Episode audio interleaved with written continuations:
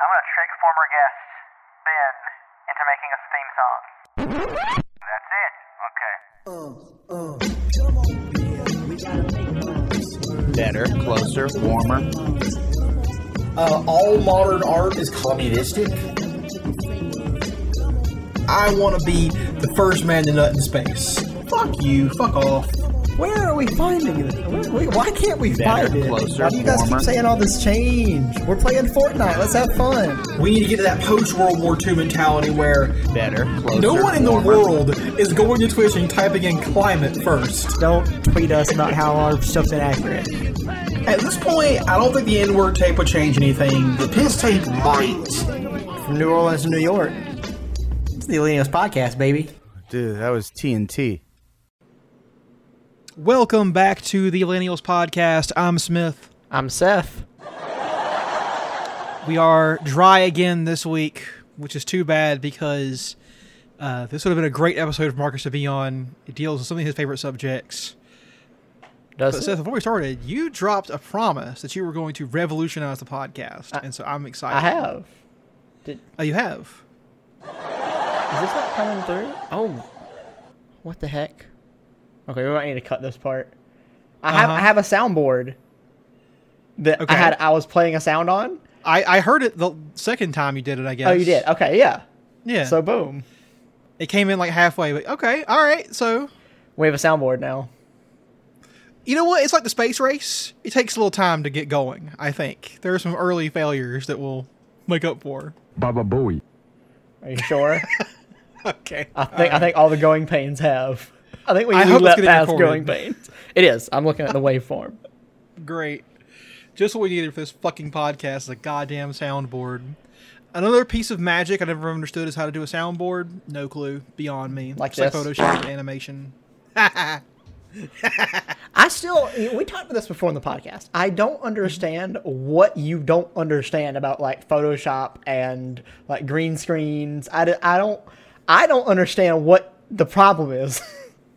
Just don't understand it, man. Don't know how people do it. How do you take one picture and you put a second picture into that picture? I don't know how you do it. How are they photoshopping Bernie into everything? I don't understand how they're doing it. I don't know how you would accomplish that. I just don't understand how you don't know this. But okay, I don't. How do you excise the Bernie part of the picture from the rest of the picture? You make a selection in Photoshop and it selects all the things that aren't Bernie, and then you export that, and then boom, you have a Bernie with no background. That seems like it will be an incredibly time-intensive process. No, and in fact, it has... I started learning Photoshop this year. It is almost embarrassingly easy at this point. You used to have to go in pixel by pixel, like make a little selection. These days, they have a button where you just say, oh, do a smart selection, and you just go bing, bing, bing, bing, bang, and it just selects Bernie out of the picture for you. It just knows. How does it do that? It's the computers are smarter than us. They just know now. They know what pixels are Bernie and what pixels aren't. That's impressive. Yeah. So the Bernie detection system in Photoshop is pretty great. It's embarrassingly easy now to do things like that. So, well, I guess I have Photoshop. I should try it at some point. Yeah, it's very, very easy. Okay. All right. Well, I'll take your word for it, and I'll try it one day. So, do you have like a physical soundboard, or you bought like an actual like prop or component that you're using? Well, I have. Some of those virtual ones. Well, I have a stream deck, which I use for my stream to like switch scenes and to like do all random crazy shit. And you can program it to be a soundboard. So now I'm using that to spice up the. I think that we're like 147 episodes in. We needed some kind of like jumper cable like kickstart to our system. So I think shot of adrenaline to get us going again. Yeah, so I think that the soundboard is going to be able to do that for us. Well, don't drop it all at once now. Space it out a little bit and surprise me. Okay, yeah, I'm trying to remember what I have. Cool. Hope your buttons are labeled. They are. But yeah, but you said we were talking about stuff that Marcus enjoys. What are we going to talk about? We're going to talk about two things in particular, which is how Reddit and GameStop are going to destroy the economy. Yes, I am very glad that I've read up on this actually earlier today, because otherwise I'll be behind. So I am acutely aware of Wall Street Bets on Reddit. I don't do stocks. I don't care about stocks. I don't really even understand any of the words they say on Wall Street Bets, but I know that every week or so I'm scrolling through the popular stuff on Reddit and I'll see one person that's like, I put $10,000 into the stock market and I made $100,000 and then now I have $0 and it all happened within a week. And that you see that post all the time and I find it hilarious. So Wall Street Bets has realized at some point that Melvin Capital, which is a legit hedge fund, was shorting the stock on GameStop. Yes. Now, you know how shorting works, right? We all watched the movie. Well, for folks out there who don't know how shorting works, it's actually incredibly stupid, and so we're going to explain it to you real quick. It's where if you think a stock is going to go down in price, you can make money off of that. You're thinking to yourself, how do I make money off of a stock that's going to go down in price? Well, it's quite simple. You borrow some stocks from somebody, like a broker, we'll say. Now, and you may be wondering to yourself, well, why would someone let you borrow their stocks? Good question. No one knows. But what you do next is you take those stocks and you sell them at the current price. And then you wait. And hopefully the stock price does go down before they want their stocks back from you. So you buy it at a lower price. You give the stocks back to them and you pocket the difference. Yeah. That's what your profit. And there's other things. There's fees and taxes and stuff like that. But anyways, you make money off of this. And at a high enough margin, you make a lot of money off this. It's very, very profitable, if very risky. You know, because what happens when the stock goes up is now you owe money to this person. Yeah. Essentially. And so what happened with this Christian is, Bale invented this whole idea of shorting stuff, and now we all live by it. What's really funny is Michael Burry was the first person to notice this GameStop was being oversold. That's funny. Like, he tweeted about it like a month ago, and no one noticed until like maybe a week ago. And so now, what's happened is, as Melvin Capital tried to short GameStop, all of Wall Street Bets has decided to go in on shorting it as well. And as we know in the market, when demand rises, so too does price. Yep. So GameStop stock market or stock price went up so much today, the NYSE halted trading. Because it could not explain what was happening. It was like your stock price can't double in a day. It's not possible. Yeah. Like something's gone wrong.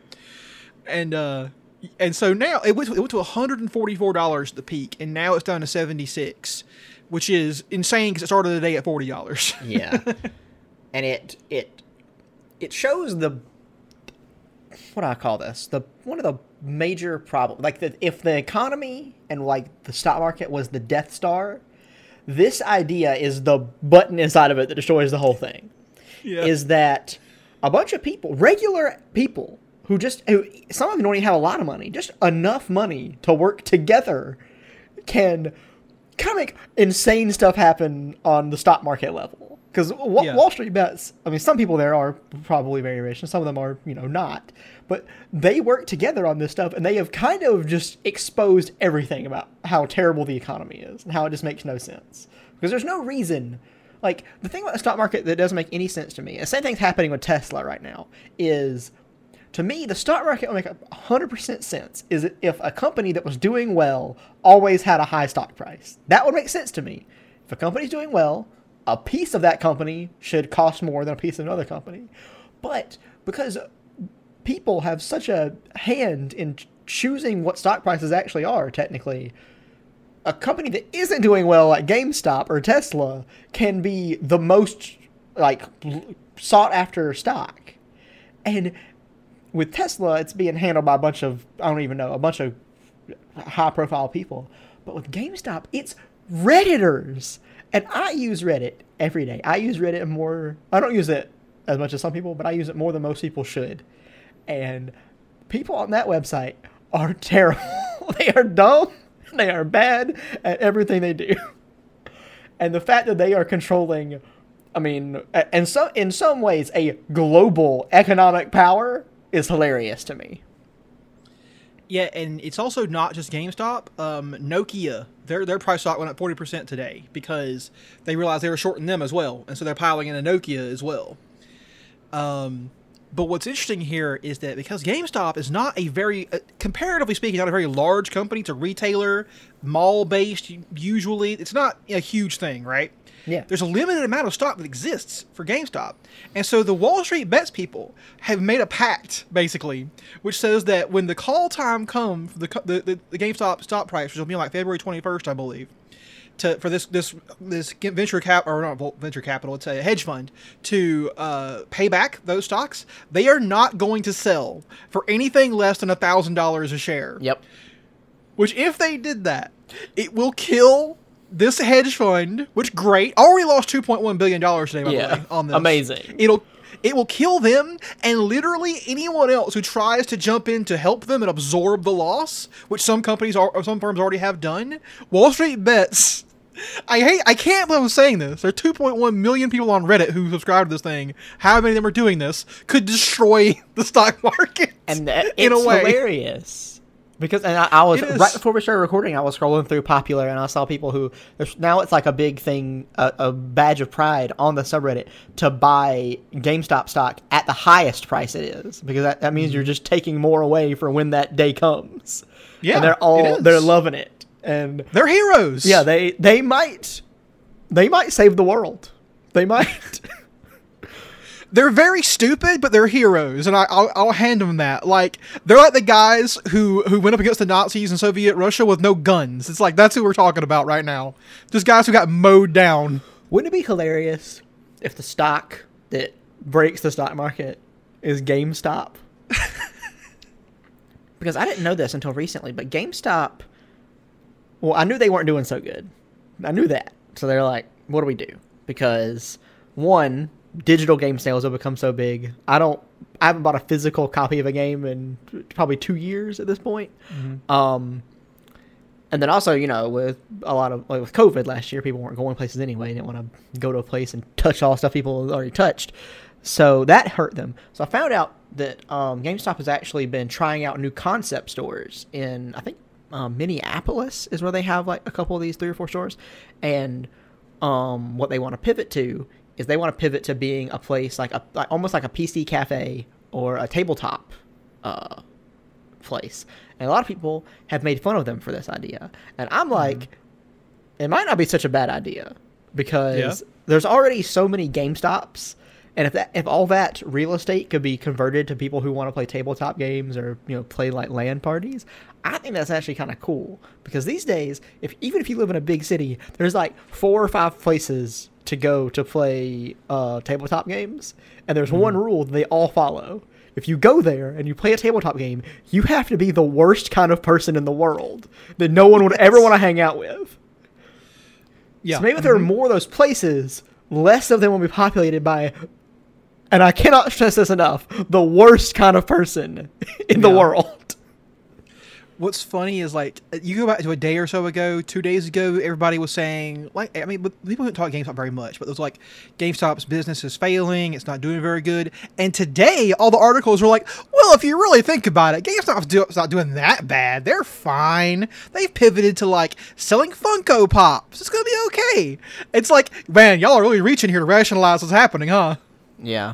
Maybe our stock is worth all this. It's not. No, I'm sorry. No. That's another funny thing about the stock market is, if a business that is doing bad for some reason has good stock price, they have to they can't say that it's a fault in the stock market. They have to explain why that company is actually good. Yeah. It's really funny too is how this is actually going to save GameStop for like probably another year or so. Their stock price being buoyed by this is going to be, because here's the thing. There's how we haven't even seen the beginning of this, because when the call comes, when the time comes to pay the stock back, the price is going to go vertical. This is described as a melt up in the financial industry. It might hit $1,000 a share, and if it does that, all bets are off. GameStop buys Tesla. GameStop buys Apple at this point.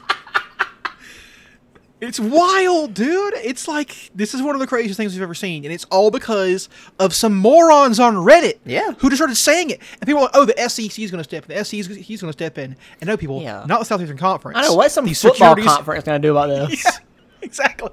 But things like, oh, it's a conspiracy. You know, they can charge them with, like, you know, conspiracy. It's not. It's just some people on the internet posting, let's do this. Yeah, no. It's not a crime. That's like, say, that way every hedge fund in the world would be dead, and that's what they do. Now, I know they're not going to do this, but if they did actually prosecute the Reddit, they took Wall Street Bets to fucking court. They had to prosecute everybody else doing the same thing, basically.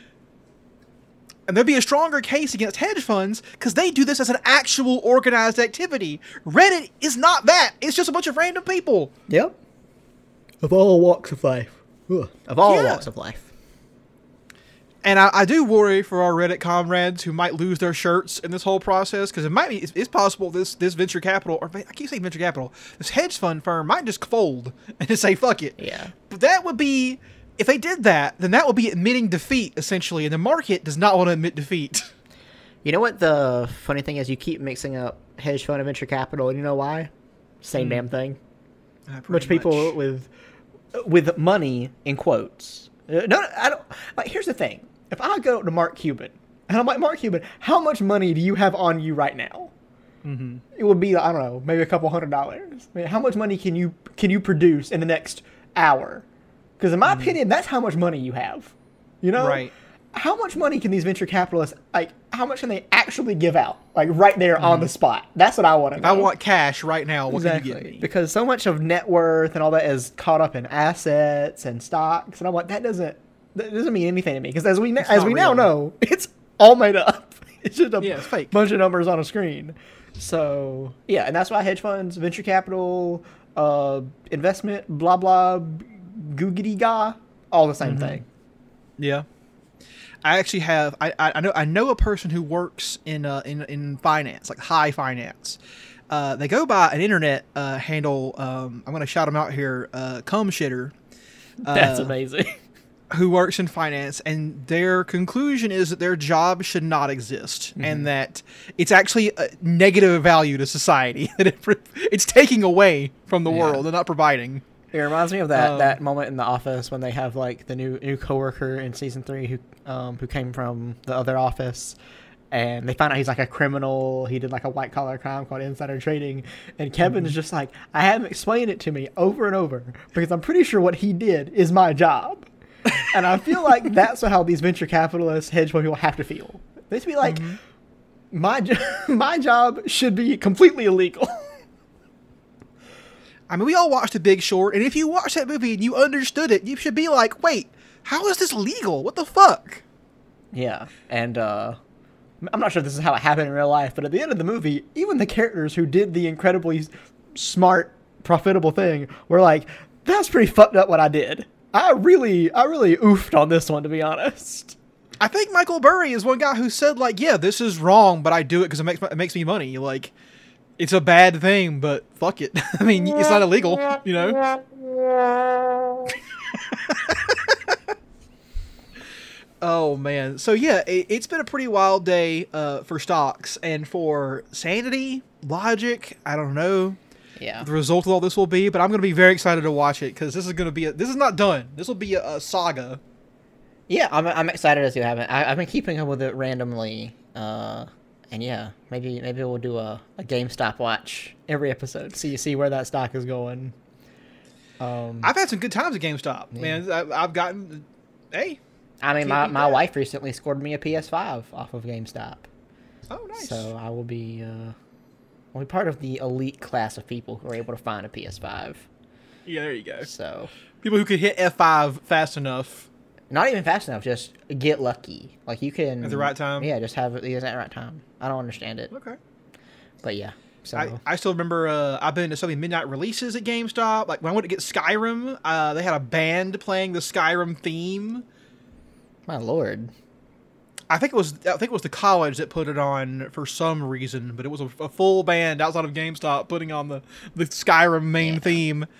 Like how the college sponsored a Skyrim release, which is it's just like because that is what everyone's gonna do instead of doing their schoolwork for the next year. Well, when Skyrim comes out on the PS6, by then Bethesda will own a college probably. Yeah. I remember waiting in line for Halo 3. Me and you waited in line for Brawl. Yeah, Brawl. That was some good shit. I did one GameStop. Other game. I did the other Smash, the new Smash Bros. Wii U. I did there as well. So yeah, I don't know. I kind of swore them off a couple years ago. But well, yeah. Me and you are pretty much like mostly digital at this point, right? I'm like digital. I mean, honestly, I mostly use Steam. If I buy a game on a console, it's normally digital as well. Yeah, I mean that's bad for them. It's terrible for their business, but it's the way of how things are gonna work, I guess. Although when I did get a PS5 bundle that comes with Demon Souls and Miles Morales, and those are both on discs. So I guess GameStop wins on this one. Yeah, I'll use a disc again, buddy.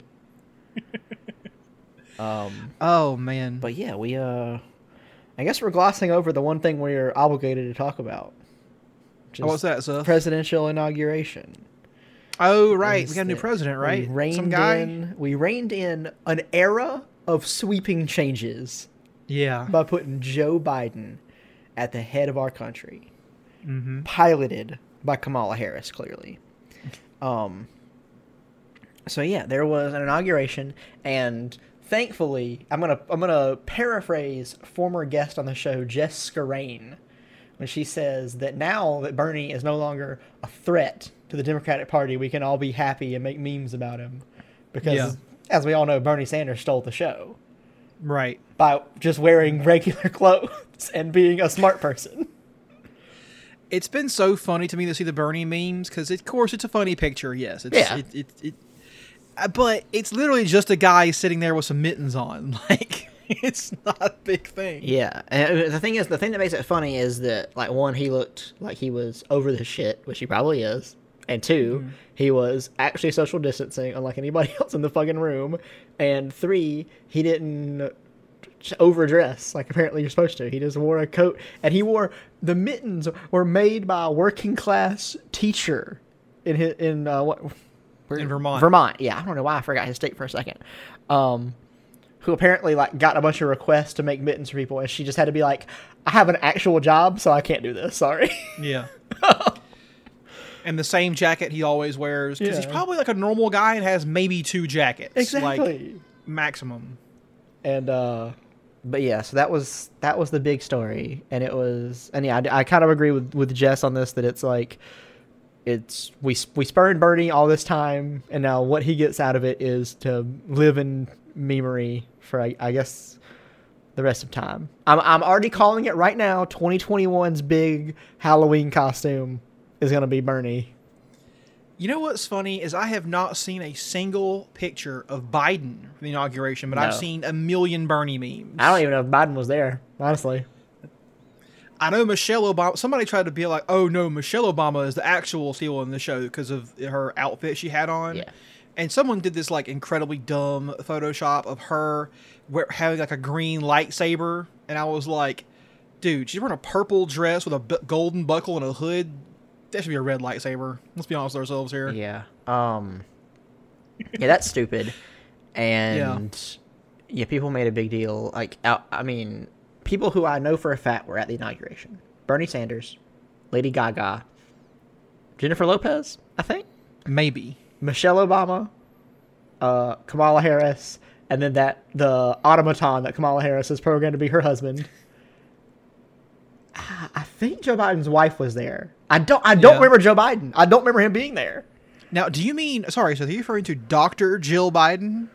Yeah, sorry, the doctor. Oh, was she a doctor of history or something? Education. Oh yeah. So not a real doctor. So yeah. But, I don't... It reminds me of the scene in Brooklyn Nine-Nine when they try to say that what you just said, that you have to be a medical doctor to be a doctor, and he's like, the word doctorate, actually! And he fucking blows up. I'm here to say, if you have a doctorate and you don't practice medicine on people, I'm not calling you doctor. I'll call you John Jones, PhD. I will not call you Dr. John Jones. I'm sorry. It's not happening. Yeah. And hey, nothing against having a doctorate. If you have a doctorate in something, that's a lot of work and a lot of money you put into it. But the thing is, if I call somebody doctor, I'm expecting them, because of the way we have built our society, I'm expecting them to perform open heart surgery on me at a whim. So right. I'm sorry if I can't call you a doctor all the time. That general practitioner, crack my chest open, buddy. Get in there. It's time to go. I wanted you to do a pre-autopsy. I want to know how I'm going to die. By the way, so speaking of doctors and of medicine in general, I got to give you an update on anime. Oh no! I've watched another one, Seth. I've watched an anime called Cells at Work. You heard of this one? No. It is an anime about the body and how, and it characterizes the cells of your body as anime characters going around doing jobs. You know, carry, like the red blood cell carries oxygen and carries CO2. The white blood cell fights diseases and stuff, bacteria and such. And the interesting thing is there's not really a plot to it. It's literally just edutainment. It's literally just trying to teach you actual medical shit. And it's not. It takes some license with it, obviously, but like mostly it is, according to doctors, an accurate, you know, depiction of how your body actually functions. What was that game? It was like a series of games on the Wii that was about doing surgery, but it was anime. Trauma Center. Is that what it's called? Trauma. It had to have some weird word like cross. Was it Trauma Cross? I don't know. It might have had something like something. It was Trauma something. But I remember that being one of the weirdest games there is. You have to perform medical procedures with your little Wiimote, but there's also a bunch of like anime waifus in the game, and I'm like, what is the message here? And there are plenty of the waifus in Cells at Work. I've learned from this show, Seth, that there are a lot of goddamn cells in your body, more than I thought there were, and of different kinds. Like, I thought you just had white blood cells. No, dude, you got like 18 kinds of them motherfuckers up in there doing all kinds of crazy shit. 18 kinds of white blood cells or 18 kinds of blood cells? Okay. 18 kinds of just white blood cells. There's a white blood cell stuff called a natural killer cell. We should probably get rid of that one. No, that one fights cancer. We want more of that one. Okay, maybe we should call it something better then. Why don't we call it the cancer fighter? That sounds much more appropriate. So it's like, it's interesting. And then there's a season 2 happening now, but also a spin-off of the show called Cells at Work Code Black. And this one is interesting because it takes the setting and moves it from a healthy human body to an overweight, alcoholic, smoking, like 50-year-old man. And shows you what that would be like with all the cholesterol buildup in the veins and stuff like that. And also gets a little bit more, I guess you would say raunchy, because the white blood cell is now a big-titted anime woman who fights stuff. What in the goddamn hell are you talking about? And also there was an episode about having an erection. It was depicting how boners happen, which is that your red blood cells go into your boner and push really hard until it goes up, and then it fails, and he takes Viagra, and you see how Viagra works.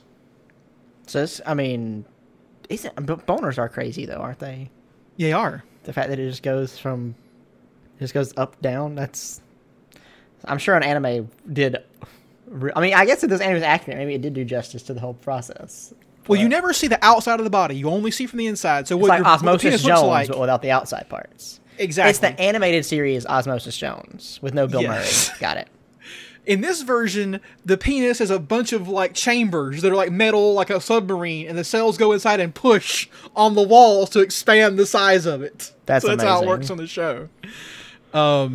So it's pretty funny. There's a line in the show where an anime woman looks up from a computer and says, "The erection has been achieved," which is pretty funny. Erection affirmative. Yeah.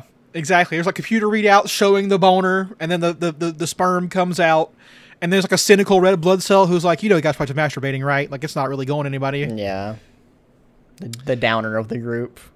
Yeah. And then gonorrhea shows up in the next episode. They fight gonorrhea. Has anybody ever done like a kaiju in the body and then like gonorrhea, King gonorrhea, like King Ghidorah? Has that happened? That would be interesting, Seth. You should pitch that to these guys to make Cells at Work. I should. But I did just broach an interesting topic. Because we got a trailer for a movie. Yeah, that's true. That we were interested in. Is it King Kong versus Godzilla? Or no, Godzilla it's just Kong versus Godzilla. Okay. It looks kind of dope. It was interesting because I liked the trailer. I liked it. Don't be wrong. Yeah. But it had a hip hop song playing in there, like a hype track going. It was very like a trailer for like a Creed movie almost, which I liked. Very different from the normal sort of like orchestral, like, you know, rising tones of a kaiju film. Instead, this one had like a hip hop vibe. I very much enjoyed. Also, I guess King Kong has a nuclear energy blocking axe. Okay. Why not? See, that's the thing for me is like, there's some people who are like, oh, that the last king of King Kong, what was it called? Skull Island, right? No, not Kong. The last Godzilla movie. King of Monsters. People are like, that movie sucked. It was so bad. Story didn't make any sense. Acting was bad. I'm like, yeah, but a giant monster fought a bunch of other giant stuff. So I'm sorry, but it is a masterpiece. I'm sorry. Mm-hmm. You cannot convince me otherwise. Yeah. And that's what I want from this. I just want a couple of big monsters to fight each other. And apparently, I'm a big, dumb, stupid doo-doo brain, because at the beginning of the trailer, they tease Mechagodzilla, which is... Could be even more insane. I thought it was Mecha King Ghidorah. Maybe. Mecha somebody! Because remember, Ghidorah's head's alive at the end of King of the Monsters. So, that's cool. Like... Yeah, like, if anybody tells you, okay, alright, motherfuckers out there, find me on the street and explain to me the plot of Godzilla versus Biollante. You try it. You try it for the plot of that movie to me. Yeah. And then we'll talk about whether or not I care about what the human characters are doing. And people were like, oh yeah, they made that Godzilla with, you know, Bryan Cranston and Aaron Taylor Johnson and all that. And they're like, oh, there was so much wasted time. And I'm like, I agree with you. Should have been more Godzilla. Yeah. But that movie... still great because it got Godzilla in it. I'm sorry. That was Gareth Edwards, right? Yes. Somebody once described it as, because he made Monsters before this, which is what got him his Godzilla ticket. They were like, if Gareth Edwards could have showed you that last fight in newspaper clippings, he would have. Like, instead of showing you I was like, you're right. I respect it. But I want more monster fighting is what I'm here for. Yeah. Because a way to make me love any movie is to write a regular movie, and then for the lead of the movie, cast Godzilla. Yeah. And it'll be a good movie. Yeah. Name any movie. Forrest Gump. What if Forrest Gump was Godzilla? Incredible. It would be horrifying in all ways. Him in Vietnam? Man, that would be over. Oh, man. It would have been. It just depends who he's fighting for, honestly. I guess he's just fighting for himself. He just kills both sides. So, the thing about human parts of Godzilla movies is that's the tax you pay to get to the fun part. It's like, you gotta eat your vegetables to get to your candy. A lot of times it's like, well, a movie is like an hour and a half to 2 hours long. These days they're all fucking 2.5 hours long for some reason. So it's like, I mean, you can't always have big monsters fighting because that would cost you much money. And I'm like, okay, how about this? I will pay the same ticket price to watch just 30 minutes of monsters fighting.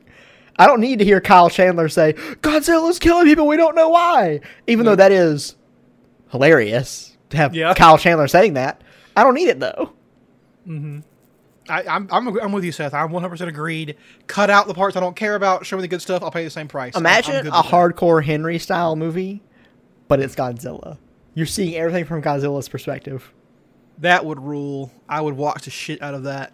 Hardcore Henry, by the way, unsung, great film in my opinion. It's fun. It's the same thing with the giant monster movies. It's like, does Hardcore Henry have a groundbreaking story for an action movie? No, but a guy punches a bunch of other guys, and it looks really cool when he does it. What? Yeah. What am I supposed to? What? The villain randomly has telekinetic powers. Why is this? We never know. No. Who cares? It just becomes convenient at one point, so it happens. He literally jumps on corpses. This guy is TKing up into the air to punch him in the face. I don't give a shit. That's cool. Yeah, that's awesome. So I will not be shamed for loving that movie. It was a great theater experience because it was one of the many movies that me and you saw with one other person in the theater on an opening weekend. Yeah.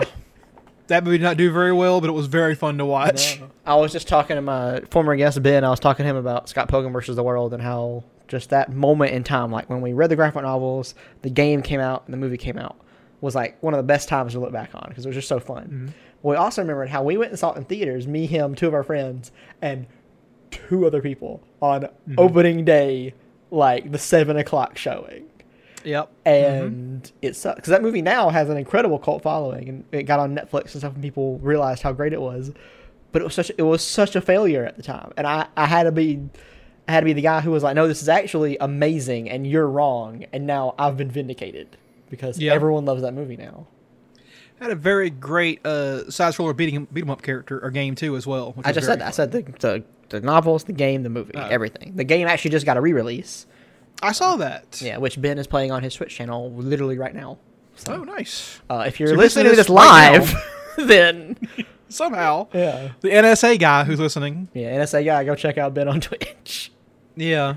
You remember that game had the longest credit sequence I've ever seen in a video game. I don't think anything even matches it.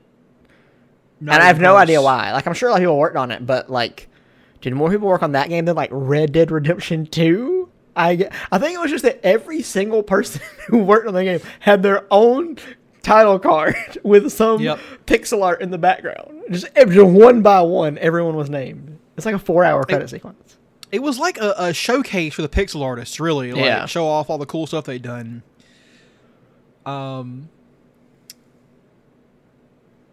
I think last we talked about the Snyder Cut, so we're going to skip over that. Yep. No, we talked about it for about 45 minutes. Yeah. I guess Joe Biden's president now. I was about to say, we keep just skipping right over the fact that there's a new president. Once again, because it doesn't really matter. But, first of all, Donald Trump, one of the most hilarious presidents of all time, he leaves on the most hilarious note ever by not pardoning all these people who just assumed he was going to pardon them. Yeah. They were like, we all stormed the Capitol. Trump's going to love us. He's gonna go through and learn all of our names and pardon us individually in his last day in office. And turns out they were wrong. He didn't give a shit. Left him to rot, you know? And left on the announcement that he's going to start his own political party. Yeah, I heard about this. The Patriot Party. I mean, you know, it would be funny if that's what schism to the Republicans. Yeah, that would be funny. It would be funny if somehow, after all these years of trying, he was the person to break down the two-party system. Yeah. Although I feel like it'd be more likely that the Patriot Party would overcome the Republicans and absorb them, because what do Republicans really stand for at this point, you know? It's true. But yeah, so that happened, and it was hilarious. And like we mentioned, he was just selling pardon. He was just like, hey, you can buy one from me. I don't care. He left early, which is hilarious, obviously. And but yeah, so Joe Biden, what's he done so far? He has actually done some stuff. He did some COVID thing. He reversed Trump's transgender ban for the military. Yeah. Which I guess that's good for LGBT rights, but also it's the military. I was about to say, yeah, so it's kind of a double-edged sword there. And they kept the freeze on student loan interest, which is nice.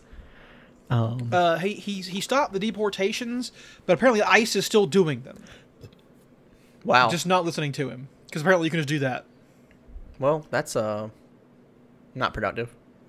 Also, he wants to. He's going to advise they raise the federal not federal global countrywide, but federal job minimum wage to $15 by 2026. So that's the re-election. Or not even re-election. I mean, that's like re-elect me, and then even then it might happen.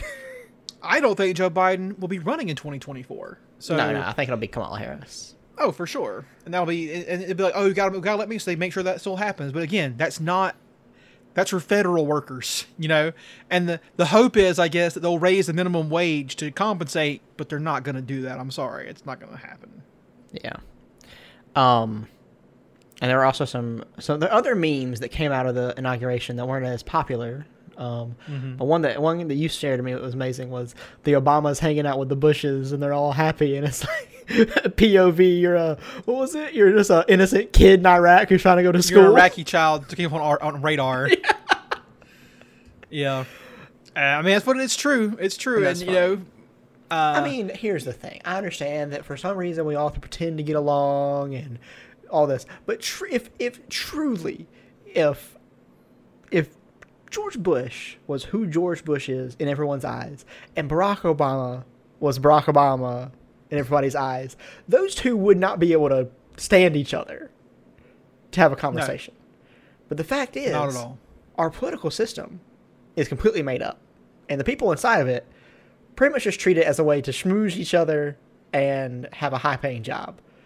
And a lot of the stuff you see at these kind of events just proves that. Because I was thinking about this earlier. I was like, there is no person in our government who represents my opinions at all. Because even though I love Bernie and people like AOC and all them, no, because if you truly represented my point of view, you would not be able to get on the Senate floor without kicking Ted Cruz's ass every day.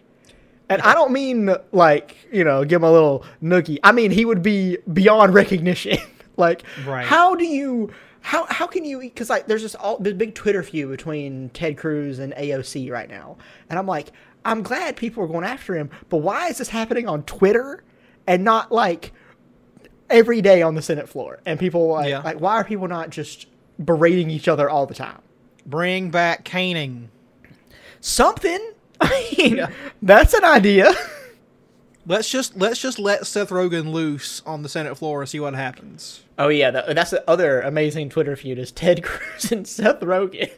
Yeah, did not see that one coming. Yeah, that's just how sad it's. I mean, Ted Cruz is obviously I mean, we shouldn't make fun of him. He's emotionally distraught because of the closing down of Parler. It was his one true escape from the world around him, and there they wouldn't show that he likes BDSM stuff like Armie Hammer. They would. Yeah. Armie Hammer's got a whole nother can of worms. Oh boy. But yeah, so he's probably broken up about that. So he's taking his frustrations out against celebrities on Twitter. Yeah. Our politicians are having Twitter feuds. It really does feel like real dying empire vibes. Like, this is what time is being spent on right now. Exactly. Know? And I mean, once again, I'm sure it's fine that people go after each other and talk shit. Because it's better than a long time ago. People just wouldn't talk shit at all. People would just keep everything inside. Mm-hmm. I guess it's better that they're being honest. But man, I want some action. I don't want just Twitter remarks and, like, the whole thing that AOC is doing, as much as I respect her, is just like, oh, Ted Cruz, you should resign. Mm-hmm. I'm like, he's not going to resign because you tell him to. No. You have to do something way more than that to get Ted Cruz to resign. Yeah, it's so stupid. Like, I mean, I guess it's fun to own him, but, like, calling for him to resign, it's like, what are you even hoping to accomplish here? Might as well call for Trump to resign. Also, owning Ted Cruz is not hard. No. He's a man whose favorite food is soup, by the way. I mean, put a mirror in front of him and you've pretty much done half the work right there. Yeah. Especially these days, man. Do you remember what he used to look like back when he was like slated to run for president? Yeah, I remember. He used to be kind of a slim, kind of, you know, not muscular, but you could tell he like put some work in or whatever guy, Republican looking guy. Still weird face. Yeah. But man, now he looks it was like he used to be Michael Showalter in Wet Hot American Summer, and now he's Michael Showalter today. It only took 4 years. For anyone who understands that reference, you're probably eating it up right now. Yeah. All our Wet Hot American Summer and Michael Showalter fans. But yeah, it's just like useless time being spent on a spectacle. You know, it's not really changing anything, it's doing anything. Like, who cares? They're having fight arguments. Yeah, I mean, give a fuck. If all these politicians were honest and were like, oh, you know what? I did something wrong. I should resign. They wouldn't do the wrong thing. you know? Yeah. No, that's not how it works. But Seth, have you seen the biggest, I mean, we're going to blow the lid off this right here on this podcast. Okay, yes. Finally. The biggest conspiracy happening right now in Washington. Yes. To try and make Dick Durbin and Chuck Schumer look human. Dick Durbin. That's his name. Oh, so no, I'm not aware of this. There's a show on TV right now, or coming out soon, I don't know. I never heard of it until today, called The Alpha House. Have you seen this? Yes. That show's already come out, right? Is it? I don't know. John Goodman's in it. They play like Republican politicians. Yeah, that show is from years ago. That show is from like when Amazon Prime first started doing original content. Wow, because the clip I watched today was trying to make it seem like it was happening right now. Yeah, I'm pretty sure. Unless they're doing like a new season out of nowhere. That show's been out. But yeah, go ahead. But anyways, so it's based on, it's like a bunch of politicians live together in a house. Okay. And it's like real shit. Real quick. Alpha House ran for one season in 2013. Oh my God. All right. Yeah. My information's outdated then. Anyways, they're trying to show this house that apparently Chuck Schumer and Dick Durbin and some other asshole live in. They don't really care to learn his name, who are all Democratic senators. And it's like the most rundown pigsty of all time. It's filthy. There's just like shit thrown everywhere, like deodorant. They're sleeping on couches. There's fucking a chair is broken. They put a board over it. And it's like, yeah, this is where we live. You know, this is how we live. When we're in D.C., live in this little townhouse together, all of us, you know, just guys broing it up at night. I sleep on this like shitty futon every night. And it's so fake. That's not real. That's not how they live. But I appreciate the effort they went to set dress it, to make it seem like they're human beings living in a pigsty. I love it too, because they're like, how do poor people live? And they probably just design what they imagine people live like.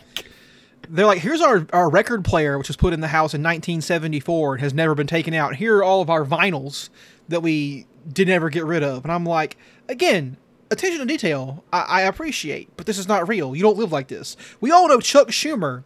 At nighttime, he goes into the basement underneath the Capitol building, and then he crawls into a slick pod, and then is frozen overnight as he descends into the ground to be thawed out tomorrow morning. Yep. To once again be fucking useless. Absolutely useless. Yeah, he's like Osmosis Jones, like the fucking pill. That's what he looks like when he comes out from sleeping. I got two things real quick. Mm-hmm. You mentioned this house these guys are living in apparently as some kind of, I guess, online comedy sketch. I don't know.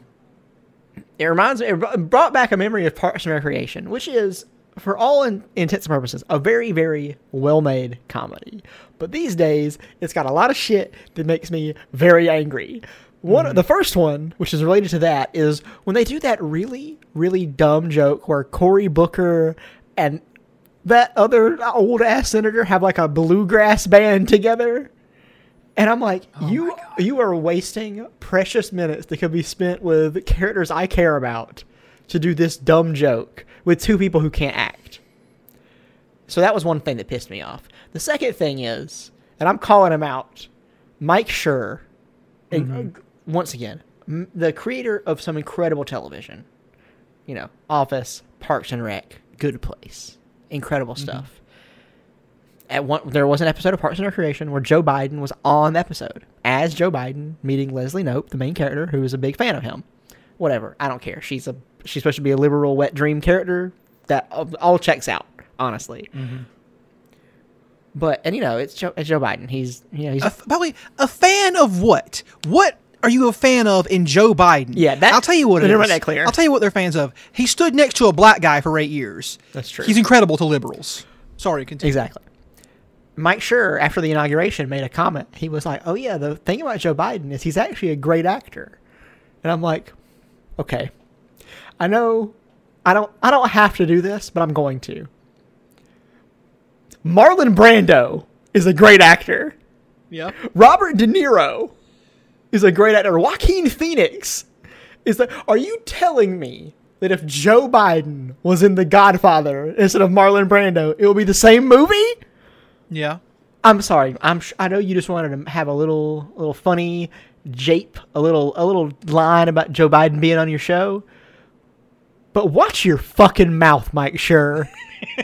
You don't disrespect years and years of a yet to be perfected craft. You don't disrespect my boy Dan Lewis.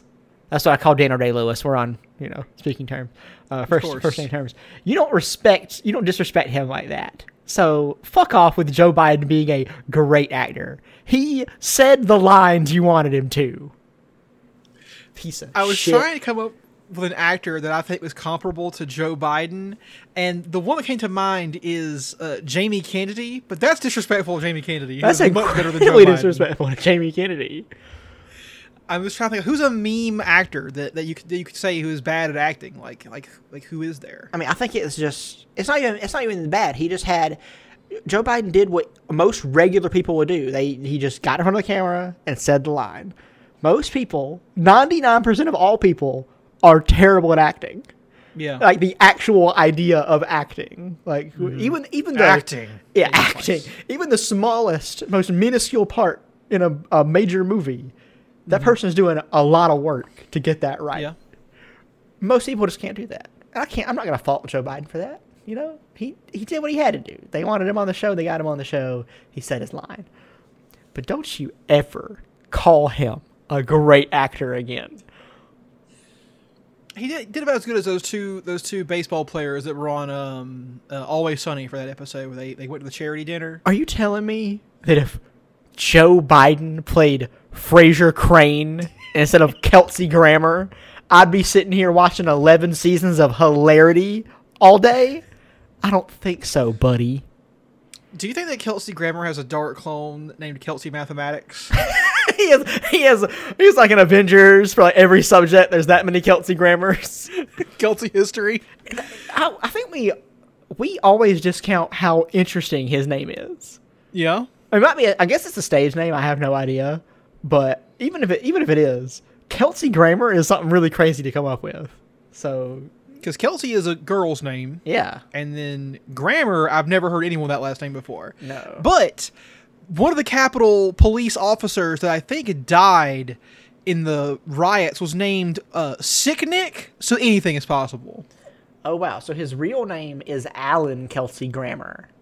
Interesting. But he went with Kelsey Grammer as his name, which I guess that makes sense. Alan Grammer is not bad. I would change my stage name to Alan Hammer. There you go. The Hammer Man. The Hammer Man, see? So yeah, I think there's been, in terms of politics, it's slow now. Trump's gone. It's slow. Yeah. I'm not going on. I think that, so here's something I did want to talk about on the podcast. Go ahead. It's an interesting thing that occurred. Lay it on me. Which is, so Oxford University, as we all know, was one of the primary vaccine developers for COVID-19. And it was publicly funded because it's a university, right? And so what they wanted to do, this is unusual today, but it wasn't unusual a long time ago, which is to make their vaccine open source. We all know the guy who made the polio vaccine. What was his name again? Victor Polio. That's right. Yeah. He opted to sell it for nothing, like to like give it away for free, which is what you should do because it's medicine. Well, Oxford's going to open source their vaccine, let anybody make it, you know, of course, that were approved and, you know, could do it and sell it, right? Jonas Salk. That's his name. Yeah. They're going to do that, and it'll be great because it would have been at lower prices for everybody. Easy. It's just open source. It's easy for anyone to hold it, right, and make it. But then they were convinced to sell their vaccine to AstraZeneca exclusively.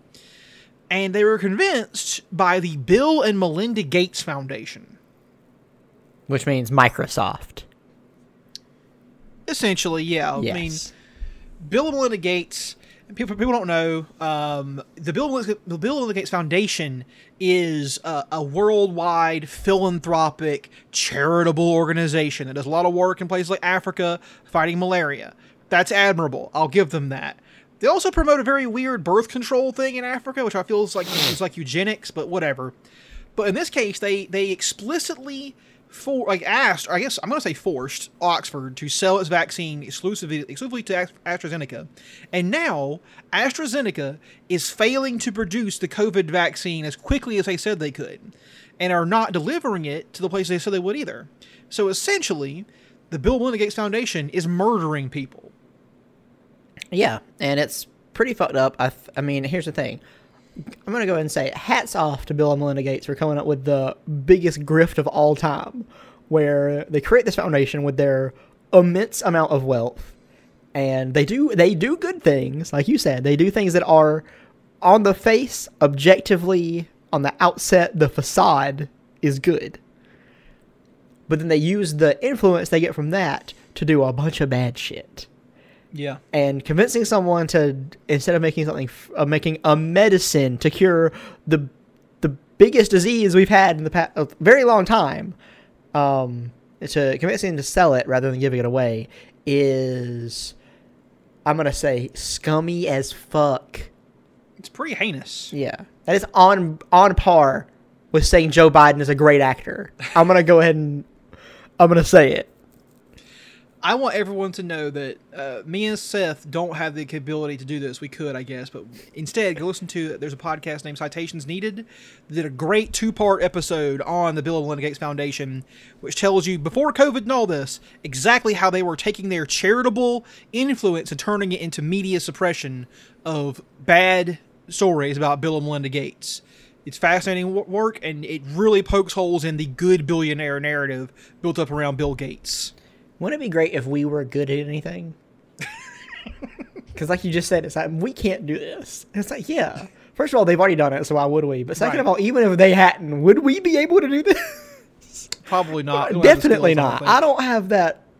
I've tried before. I'm like, you know what? I want to learn all about this thing.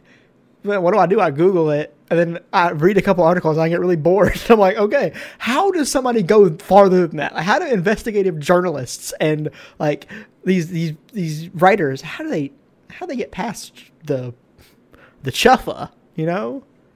Chuffa, that's a good word. So yeah. I like that. It's a Bruce Willis term. Yeah, like right now I'm trying to play a Monster Hunter game, and just learning one weapon has taxed my brain to its end point. I can't learn all 14. Are you playing World or Rise? I'm playing Generations Ultimate. Wow, so real nerd shit. Yeah. It's a Switch game, I mean, but like, Rise is coming out soon, so I'll probably transition to that, but they were like, this is the one that has the most monsters, and so I'm like... Sure. I downloaded the demo for Rise, and I haven't played it yet, because I'm like, I already know how much of my brain this is going to occupy while I play it, and I don't know if I have that room right now. Yeah, it's like... So, how do you become doctors? I don't know. No. No clue. Which I think is a good argument for why we should get rid of paying for college, because then we can open the door to people who have the capability to become doctors but can't afford it. Yeah. Because we need more doctors. Because if you have that motivation as just a person, you deserve to see it through. Yeah. Because I have almost none for useful stuff. How many people have been locked out of career jobs that would have been great for but couldn't afford the education for it, you know? Yeah. And simple as that. Well, Seth, yeah, what else is going on? What have you been? You mentioned Monster Hunter. You've been twiddling your thumbs on anything else? You've been gaming. I beat the Final Fantasy VII remake. That was a lot of fun. Second time through, just to see it again and realize how awesome that end theme song was. Been playing Monster Hunter. I've been watching anime. Like I said, Cells at Work has been occupying my last week pretty much. Yeah, and since you've been watching so much anime, your cells haven't been at work. I have not. Look, I kind of feel bad watching this show because, like, man, I'm fucking all this up right now. My cells are not doing great. I've lost a foot. That was bad. There's an episode in the show, actually, about what happens when you have a massive hemorrhage and what it does to your body, and I was not happy for my blood cells. Those poor guys. They should do a spinoff where it's somebody who watches anime all day and what they do to their body. Yeah, exactly. Other than that, though, man, I've been doing a whole lot of video games. I mean, you're playing Breath of the Wild for your stream. Yep. So on Slay the Spire, anything else? On Slay the Spire, got a couple clears now as the first 2 characters. Still loving that game. Into the Breach, a game that I am so determined to figure out and get good at, because it's a roguelike that I've put between PC and Switch probably 35 hours into, and I've still only cleared the first 2 islands.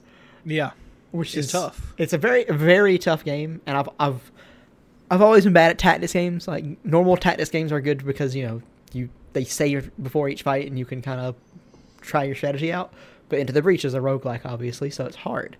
And yeah, so I'm so determined to one day solve that game, but for now, yeah, I've been playing it. Like I said, I've cleared the first island, second island, haven't cleared the third island just yet, so yeah, it's tough, but yeah, that's what I've been doing, honestly. Oh, and then playing Minecraft with some friends. So I have a question for you. How do you feel about the Resident Evil Village game? I am not a Resident Evil person at all. Yeah. So I know there's a big lady in it, right? How do you feel the big lady is my real point here. I mean, big lady's cool.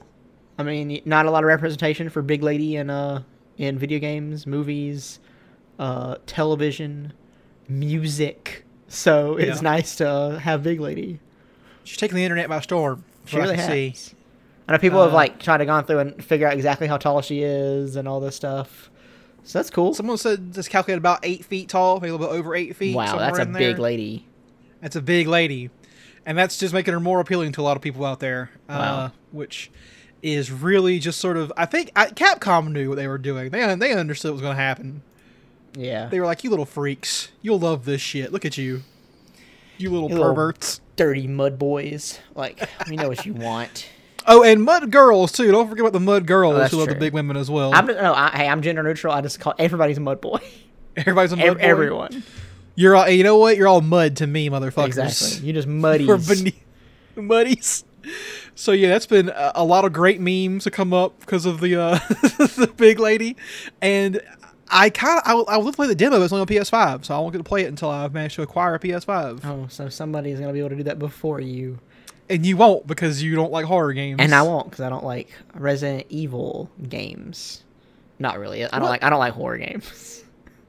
I'm sure if I liked horror games, Resident Evil will probably be my favorite one. So you never played 7. You were watching Neo 7? Yeah, a little bit, yeah. Because, like, that game is intense. There's a moment in the game where, because, you know, it's like you fight these, like, leech monsters, but also, like, these, like, dudes, these, like, crazy, you know, swamp motherfuckers who try to kill you. There's a great moment in this game where the, like, dad of the family, you have a chainsaw fight with him, first of all, where he dual-wield chainsaws at you, and you have a chainsaw as well, which is great. But before that, you fight him like he's chasing you around the house, and there's a certain time where you can get an animation that you don't always get, but sometimes it'll happen, where he takes a shovel and he cuts your goddamn arm off, or your foot off. And then he takes your foot and he puts it back on the stump and it heals itself back together. And that's when you get your first hint that, oh shit, this is not what I thought it was. Yeah. It's a wild experience to see that happen. Damn. Because in case people don't know, the main character of 7 and I guess Village now is has an infection that makes him basically unkillable, which is not as great as it sounds. I can't die. Yeah, but you can experience all the pain and suffering of living. 7's a good game. I recommend 7 to anybody that can stomach a horror game. 7's very good. It's definitely it's a departure from all the ones before that. Yeah. But it's pretty fun. I'm looking forward to Village as well. I'll play that when it comes out. Nice. All right, man. Well, I think that's out. What if your name was Manuel? And you were like, Manuel. And I was like, what? And and I was just starting a sentence that I had no idea where I was going. So I just said Manuel. Right. Yeah. Well, that's the end of the podcast, I think. Yeah. Luckily. I'm Smith. You can find me on Twitter at MCSurf.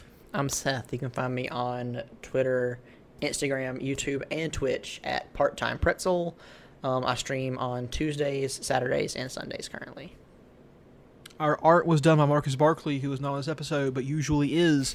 You can find him on Instagram at Mr.Beaches. Our theme song was by Ben Powell, who we mentioned earlier, who is streaming on Twitch. The Ben Powell, and has his own podcast called Southern Smackdown, where they talk about wrestling, and they're from the South. So if that sounds interesting, go check it out. You can lead a horse to water, but you can't even get under it. Fuck the Bill and Melinda Gates Foundation. We have stopped trying to solve our problems and are trying to outlive them. And from New Orleans to New York, that's the Millennials Podcast, baby. We're out. Out.